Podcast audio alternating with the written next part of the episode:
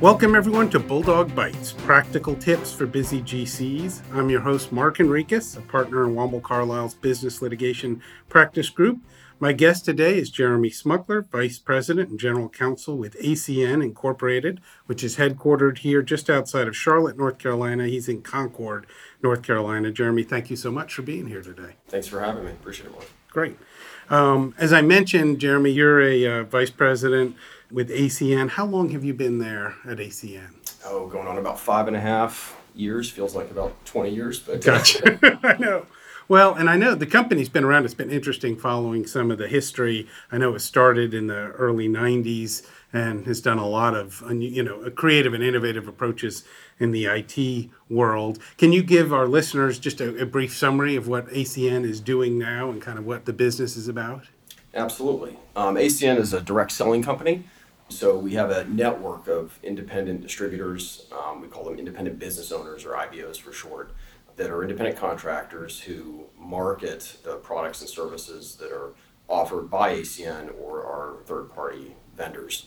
We provide services such as uh, local long distance, voice over IP, wireless phone service. We have a brand called Flash Wireless that operates over three major networks. We, we basically purchase wholesale and resell is the probably the, the best way to think of it. And uh, then, like I said, we market certain services on behalf of uh, significant third party vendors. This all happens through our independent business owner sales channel in the United States, Canada, and Europe, Asia Pacific, Australia. It's quite a substantial operation, uh, spans the globe. Mm. Uh, fantastic company. We're privately owned, very much founder driven, and uh, very entrepreneurial. It's a great business. Yeah. No, that's great. It sounds like an exciting place to work, and I'm sure presents some interesting legal challenges too for your job. Everything under the sun. that's great. Well, and that's one of the things I wanted to talk to you today about. Um, is a topic that's important for all general counsels these days, and that is how to manage legal spend. Now, obviously, I know we've rehearsed, and you're going to say the best way is to simply hire Womble Carlyle. So, isn't that true? Absolutely. all right. Thank you. Well, that's all, folks. This is be a short podcast, but that's the key message. Now, um, although we do believe hiring Womble is obviously an option, I wanted to talk about some of the the practical experiences you've had, you know, in trying to manage uh, legal spend.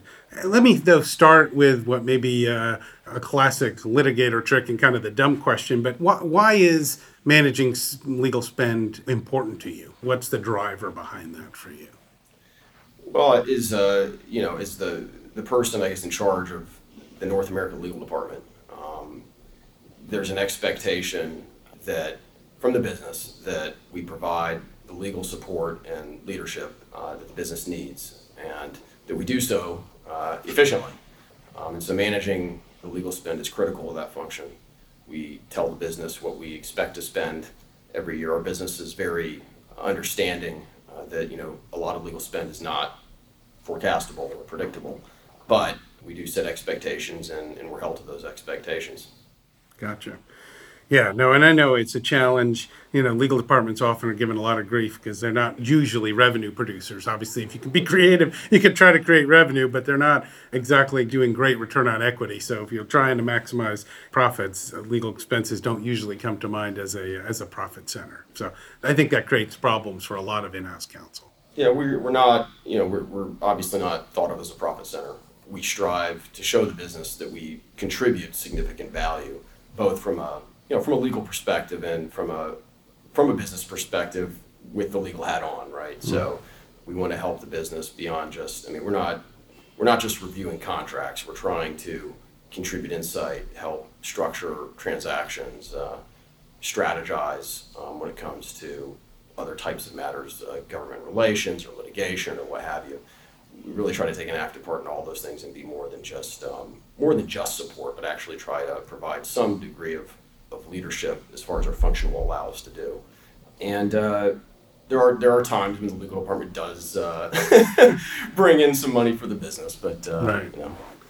Yeah, no, I know that can be hard to do. Are there tips? Um, you you obviously focus on that value component. For other GCs out there that are constantly being told, you know, how are you adding value? Are there ways that you kind of convey that value to the business folks that might be helpful to other GCs that may just be starting out in, in that role or have less experience, kind of trying to talk the term, you know, talk the walk in terms of what value they're actually providing as they're, you know, revising a contract or catching a missing clause or, you know, those kind of things?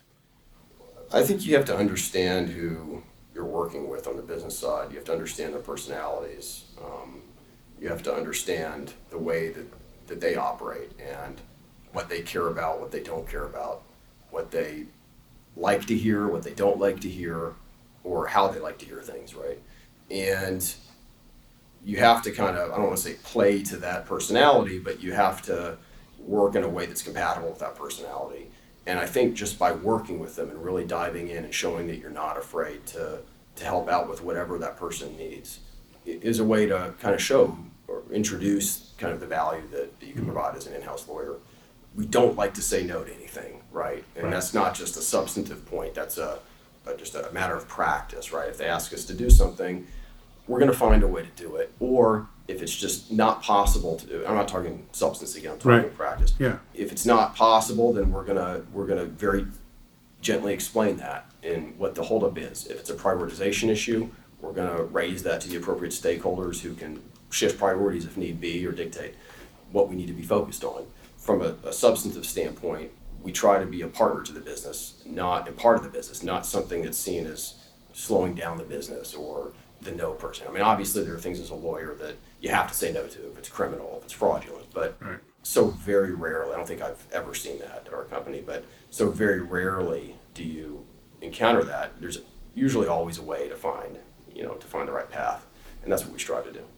That's neat. I'm struck by your description. I know that as outside counsel, that's one of the things that we try to do when we can is, you know, be don't be an obstructionist, be a partner, try to figure out the business objectives and how to get there. And it sounds like I mean you're treating in many ways your business clients the same way that we would hope outside counsel would treat our in-house counsel clients, which is let's, you know, try to find a positive outcome. That's interesting to think about that partnership side as opposed to just you know, I'm here as a as a hurdle or a checkbox. I want to work with you. I think I sh- that's great. I, I should know, you know, I recognize we're a private company versus, you know, Mm-hmm.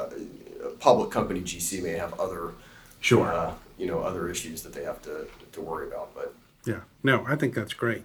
Well, let's talk a little bit about controlling spend. I know you've got to sometimes you've got to turn to outside counsel where you don't have the manpower, the resources. What in your experience have been some practical ways that you focused on on legal spend that might be helpful for our listeners to hear? I, from a from a, just a practice standpoint, is, is that the Yeah, I guess I'm just, you know, if for for GCs out there that want to control spending, mm-hmm. are there tips that you could, you know, maybe provide or things that you've done that you think can can help on that front? Yeah, I mean, I you know the the approach that I always take when we I engage with outside counsel, which is you know the bulk of our outside spend. Sure. That's the the driver Right. of the first vote. Um, is to understand what to expect, right? I mean, at the end of the day, we're looking to understand what our outside lawyers expect the cost to be, what the fees to be, and then to stick to that estimate, so to meet the expectation. And we recognize that there are always things that happen that may complicate deals or may complicate litigation or litigation may go in different directions, whatever. It's communication, right? When those things happen, we expect communication, right? If we do A, your cost is going to go up, or you know, if we do B, we can bring the cost down, but there's an associated risk with that. I mean, there's always an option, and what we don't like, and what I think is the biggest struggle for us internally is when we've set an expect or we've, we've been given an expectation, and we've because you've got to remember we're communicating that expectation on the back end to the business stakeholders, right? Right. And we've set that expectation with the business stakeholders, and then the matter concludes with no interim communication on the legal spend, and the bill is two x or three x what the, hmm. the estimate was. And you know, that's something I didn't understand when I was in private practice as much. You know, I I, I didn't understand what the in-house folks were having to deal with, but I do now. And one of the most important qualities that we find in outside lawyers is their ability to understand uh, what we're having to deal with on the inside as far as that goes, and reasonably set expectations and meet those expectations, or communicate with us if something goes astray. Um, and then, you know, there are obviously, and I think you're going to get to this later, but you know, alternative fee arrangements and that sort of thing. Right. And we, we consider those types of things. There are routine matters that we have to deal with, uh, everyday issues that, you know, particularly from a, you know, a regulatory standpoint, we look at all, you know, we're, we're a telecommunications company that engages in, in network marketing in all 50 states and, and in Canada. And that's my purview. Obviously, we're worldwide. Right. But there are there are more regulations than than any one person can keep up with, um, and so we rely heavily on outside counsel to help guide us in our everyday decisions um, in terms of our regulatory compliance. And what we don't like is having to see a bill at the end of the month that varies from month to month. It goes up or down, and you know just so we've started to move towards trying to engage counsel who are willing to work with us on a more flat fee basis that are there for everyday questions that can help guide us through legal issues related to, to business initiatives that we want to undertake uh, that concern those regulatory issues. Gotcha. Yeah, and- and thanks. I think you've made a couple of important points there. And I know in terms of budgeting or setting the cost expectation, I think that is sometimes something that people, outside counsel sometimes feel uncomfortable about, right? They either don't know how much it's going to cost or they're worried about putting a number out there that they then miss. I mean, how do you, do you require a budget on matters? How do you kind of force that discussion. Because I agree with you in my experience having that candid discussion to say here's a budget and then maybe you modify it and say we don't need to take 10 depositions. We can get by with five or you know and, and so you actually have that discussion about what the most cost effective tasks are. But how, do you have suggestions on how to get to that point where actually going to do it? Do you require it? What's the what's the way to have that that good discussion up front as opposed to you know the bill at the end of the case we almost always try to have that discussion up front. Our first question is, you know, here's the here's the matter that we need to uh, to work with you on, and um, you know, we understand that we haven't worked out the the details yet. We haven't really even defined entirely the scope of the project, but you know, you're an outside lawyer uh, who deals with these types of issues on a regular basis, or maybe hopefully has dealt with something similar uh, that is translatable. Ballpark, what are we talking? Uh, and then, you know, that kind of sets, you know, and that ballpark may be a range. Maybe if it's, you know, litigation matter, it could, you know, it could be, you know, a pretty incredible range, but it at least gives us a floor expectation, right? We're not going to be able to do it for under 10K or 100K, whatever the number is, right? And that, that helps initially. And then from there, um, we can start to think about the actual scope and the details and how those are going to drive the numbers and do we need to look for some sort of alternative to the hourly billing model. So, you know, I think a lot of outside lawyers have a hard time getting away from the hourly billing model. Is my impression. I mean, Yep. can speak more to that, but Right. yeah um, but it's nice when we encounter outside lawyers who are very open to, you know, being flexible in the billing arrangement. Whether it's sticking to an estimate that they give because they feel very comfortable in this area and they they know they kind of know the range that they're working with and they're willing to set to set the fee, absent you know extraordinary mm-hmm. circumstances, or a lawyer who's engaged and willing to work with us on alternative arrangements. You don't like the hourly billing model? Okay, well, let's move in. Let's talk about something else that may work for you and actually propose a suggestion. Something that you did when we talked about a matter recently. So, Right, right. Well, and I do. I think, um, and we've had discussions before. I do think there's a tension in billable hours, which is certainly the default mode, um, where you don't really have alignment between the client and the lawyer. The you know the lawyer wants the matter to last forever and bill as many hours as they can, and that's rarely the client's objective um, in the case. So I think there's that tension there that an alternative fee can get to and give you a sense of here's the value. I think the other plus of alternative fees is if you have a fixed fee up front, the business can then make the decision is it worth engaging in that and how do we price it just like they price all their other cost components as they're going forward. So if you're going to do a big transaction and you know your legal fees up front that can help decide whether to do the transaction. So i think there there's a benefit. Do you have i know you mentioned you've started looking to some alternative fee um, arrangements. Any practical tips for how to either evaluate those or or try to come up with something that's actually workable? Because you mentioned outside counsel being fearful. I've talked to a number of, of in-house counsel, and I think there's some fear there too about how do I know I'm getting fair value? It's not the model I was trained on. How's it going to work? Well, I mean, we shop our work, right? Um, we have certain firms that we that we like to go to for certain matters because they know us. They've proven themselves very capable in those areas and are, are, are good to work with. Um, but when it comes particularly to the, you know, let's you know, as a vague example, uh, you know, if it's a high dollar transaction, we're going to shop that. Um, and it may be that we have a particular firm in mind that we want to do it because of a relationship. But if we shop it around and there's a significant cost difference and it's going to save us, you know, a ton of money to, to take it elsewhere to a, you know, equally qualified firm, we're going to do that.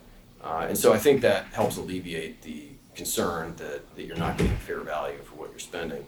But there's also there is also value to eliminating the and I'm going I, I keep going back I know there's a lot of in between but I keep going back to the flat fee versus hourly fee right Right. um, there's a lot of value to understanding and having an expectation as to uh, what your fee is going to be. It takes a lot of the time and effort of managing the hourly expectation out of the equation, and we can use that time to focus on other things, either related to that transaction or related to other things that we have going on. I mean, we're so busy uh, at our company, at least, uh, and I think most in-house lawyers are extremely busy.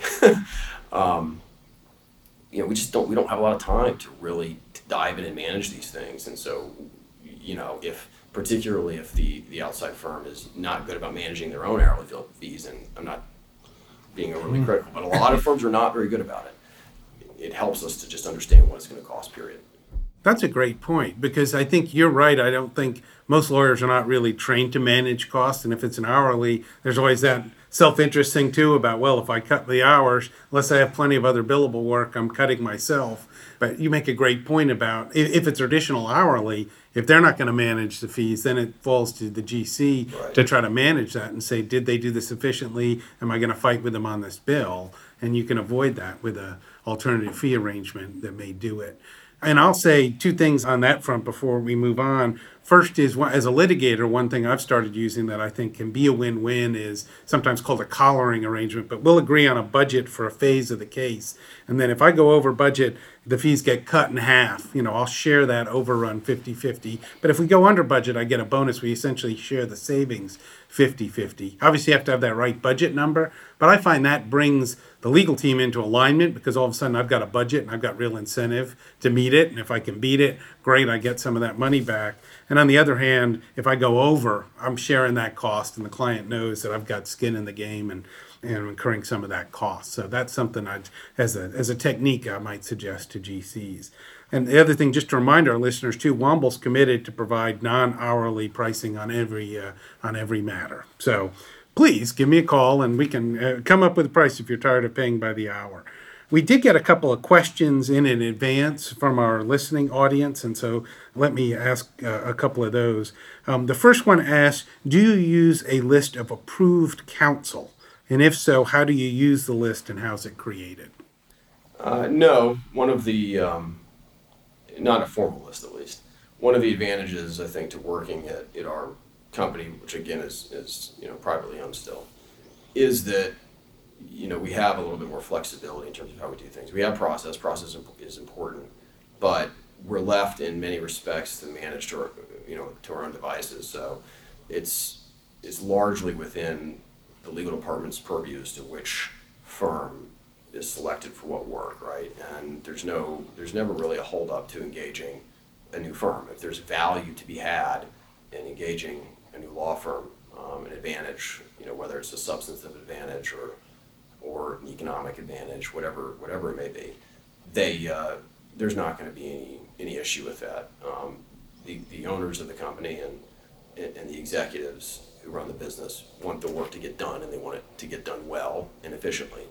They don't my impression is is that they don't necessarily care who's doing the outside work as long as those objectives are accomplished. Now i mean that's not to say there aren't relationships and you know there are and, and so for certain things those relationships are valued and they're going to point us in a certain direction. But by and large the approved counsel list is the is a merit list. I mean it's based on merit the law firm does good work for us they're going to stay on our list Um, if they, they don't, or we feel as though uh, we're not getting we're not getting good service or not, we're not getting good economic uh, economics from the firm, then they're going to go off the list.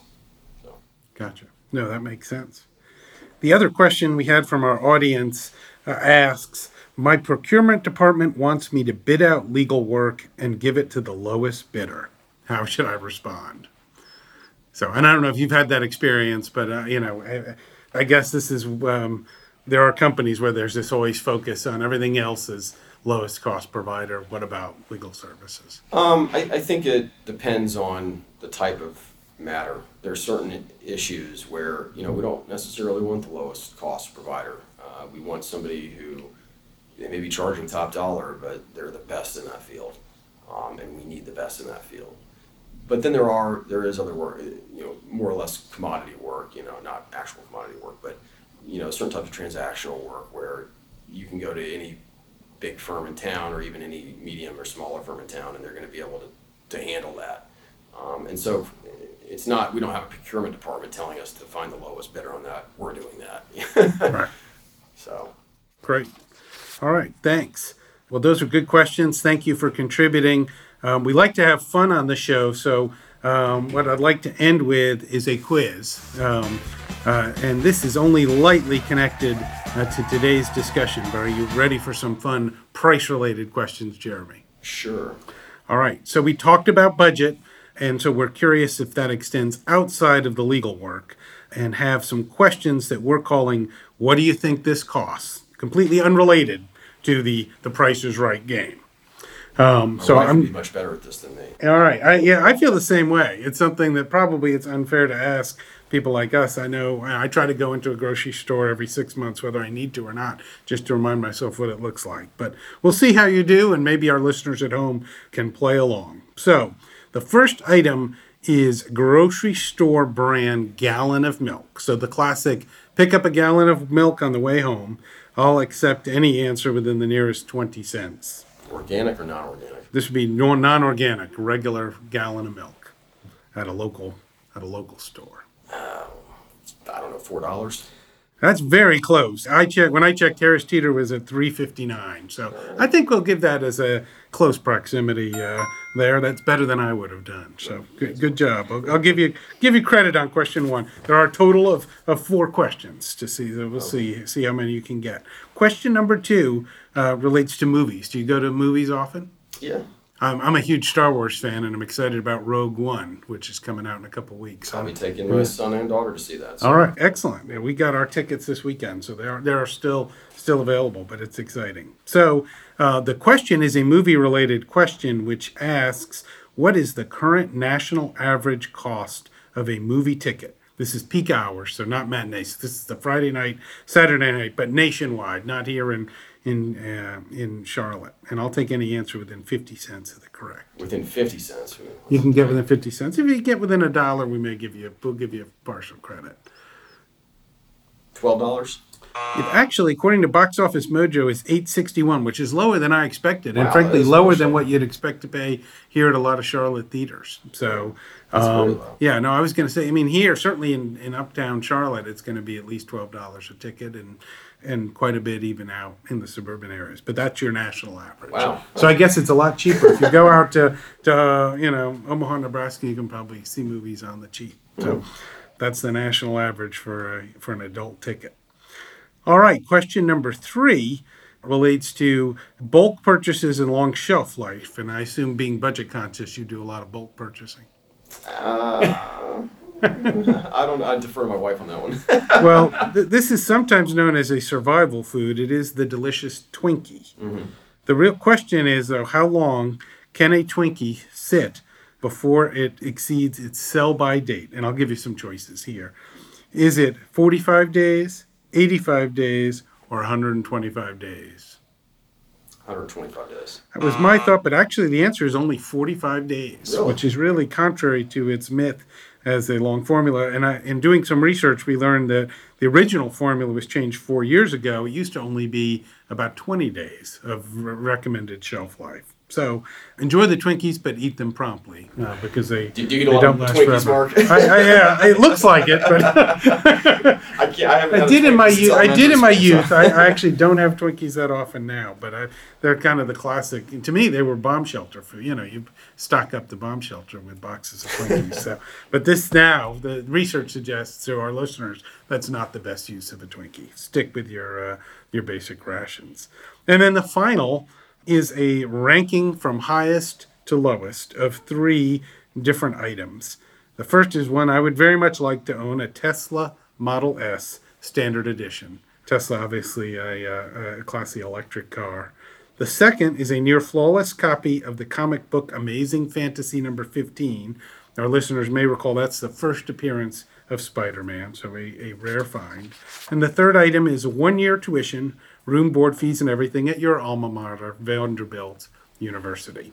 One so, year, one year at Vanderbilt. One year at Vanderbilt, all in, a new Tesla or Amazing Fantasy number 15. Give them to me in, in one, two, and three rank. Well, I'm not a comic person, so I'm gonna, but I'm, I'm gonna guess that it's th- the highest, and then I'm gonna guess uh, standard Tesla. I'll say Tesla's second, and then Vanderbilt. Correct. Yeah, good job. Right. Uh, that is all three in correct order. So that's a great way to finish strong. You uh, actual, you, are do you have- correct. do you I do. I have the actual dollars for all three. So you're correct. The comic book is shocking, and I urge our audience to scour their attics because in 2011, a collector paid a record 1.1 million dollars for Amazing Fantasy number 15 um, which is almost 15 times the cost of our next highest item, the standard Tesla S, which is now at 68,000, and just behind that at 62,320 is Vanderbilt for uh, the, the undergraduate degree. So Looks like my son will not be following my footsteps. yeah, it is pricey. That's why state schools like Chapel Hill are look pretty attractive for those of us here in, in North Carolina. So that's great. Congratulations on the quiz, Jeremy. You've got really three or four correct. So, uh, Oh, thanks, Mark. um, so that's a that's an outstanding performance. So I appreciate you very much being here and your thoughts on, on managing legal spend. Um, I want to encourage our listeners to subscribe to the podcast and find out more by going to wcsr.podcast. While you're there, be sure to shoot us questions and comments that we can tackle in upcoming episodes. Remember, it's a dog eat dog world out there, so chew carefully.